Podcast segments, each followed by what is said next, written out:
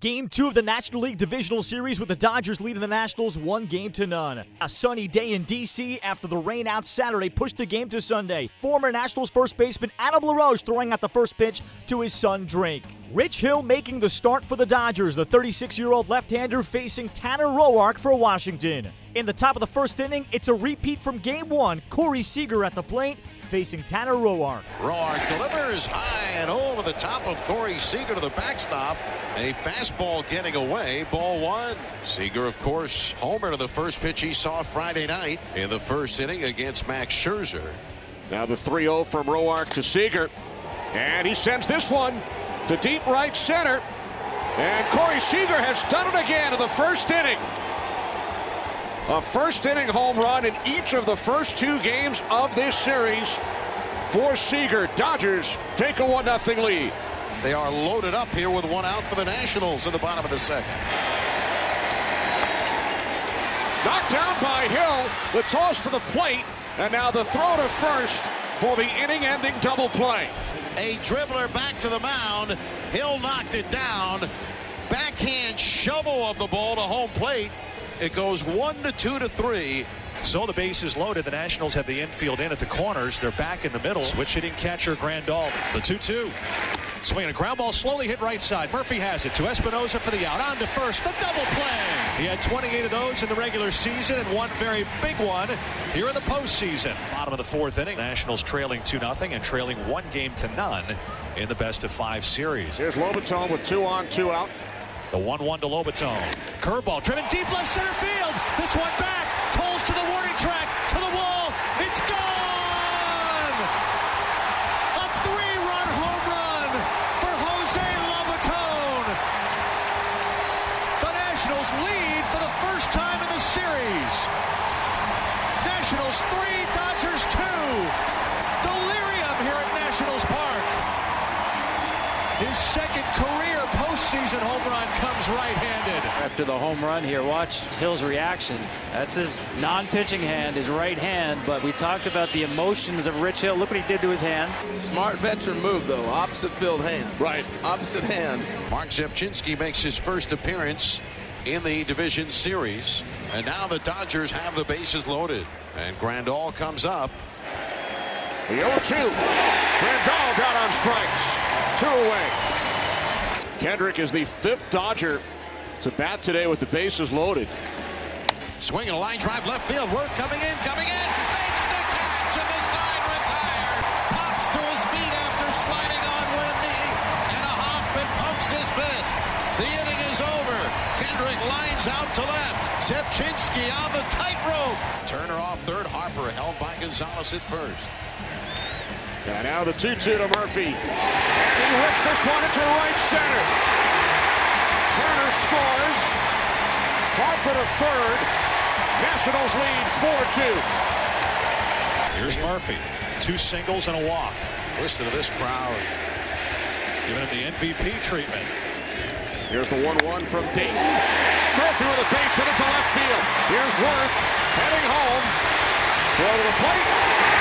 In time. Nationals lead 5-2. Second run batted in of the day and the third hit for Daniel Murphy.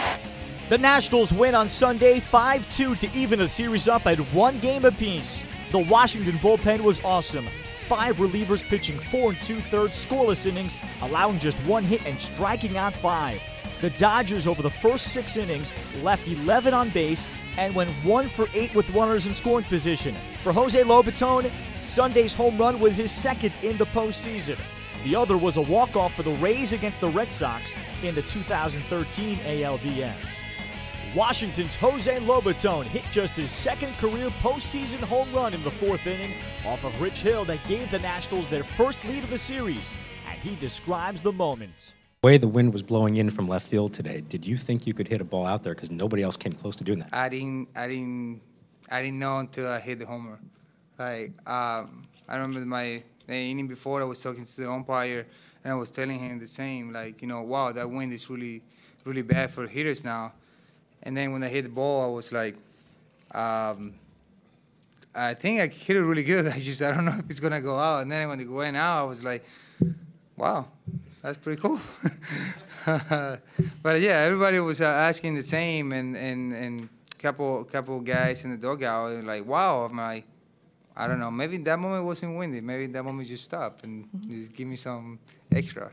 I feel great. Uh, I think everybody gonna feel good now. Happy fly. Uh, that's what we want. We want to do something good for the team, so the team can just um, get little that little push that we need, and um, hopefully what we did today, the way that we played today, you know, can be good for the team to go to LA, you know, happy, and then we can do something better. The Nationals take game two, getting great contributions from role players. Jose Lobaton became the starting catcher late in September after Wilson Ramos' season ending knee injury, and five different relievers made manager Dusty Baker's decision to go to the bullpen a good one. Tell us what you thought on Lobaton's home run from the time it was thrown till it was in the wind. And Well, I didn't think I didn't think anybody could hit a home run out the left field today. The way that wind was blowing everything back. I mean, he had to hit it a, a ton, and uh, sounded great off the bat.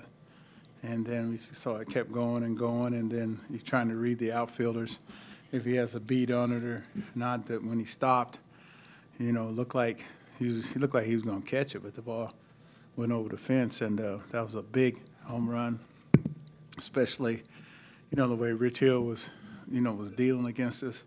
But Lobie had had some success against Rich Hill, you know, in the past.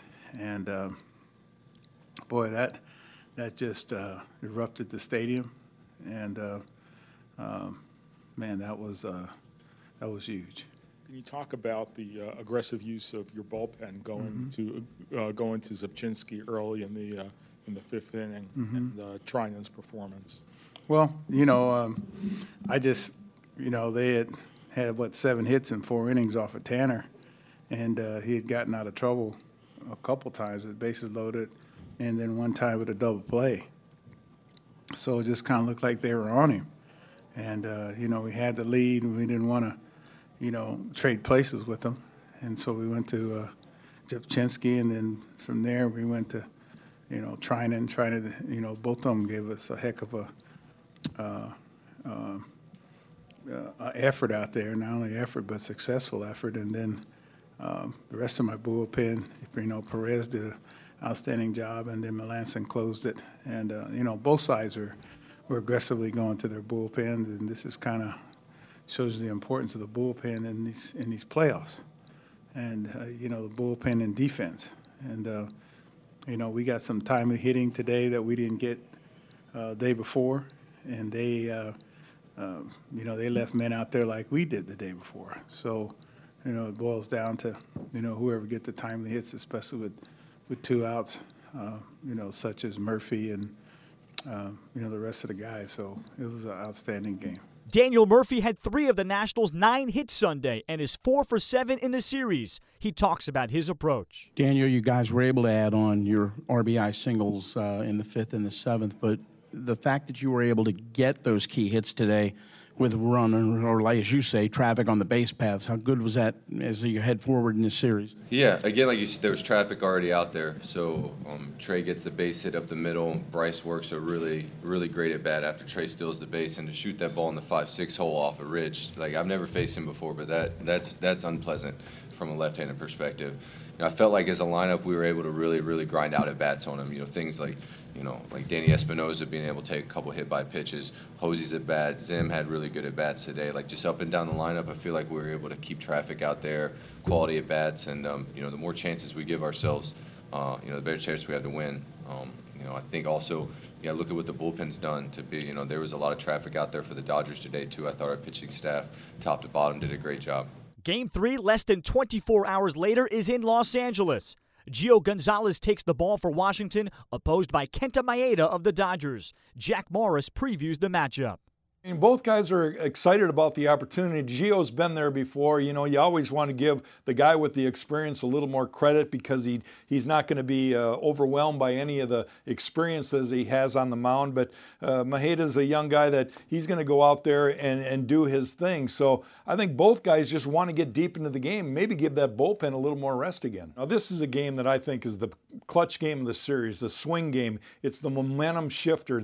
The Dodgers certainly want to win this game because they can clinch it at home, and that's something they'd like to do. The Nationals want to win it because it would force them to lose at home if it went to the fifth game. So, a key game for both teams.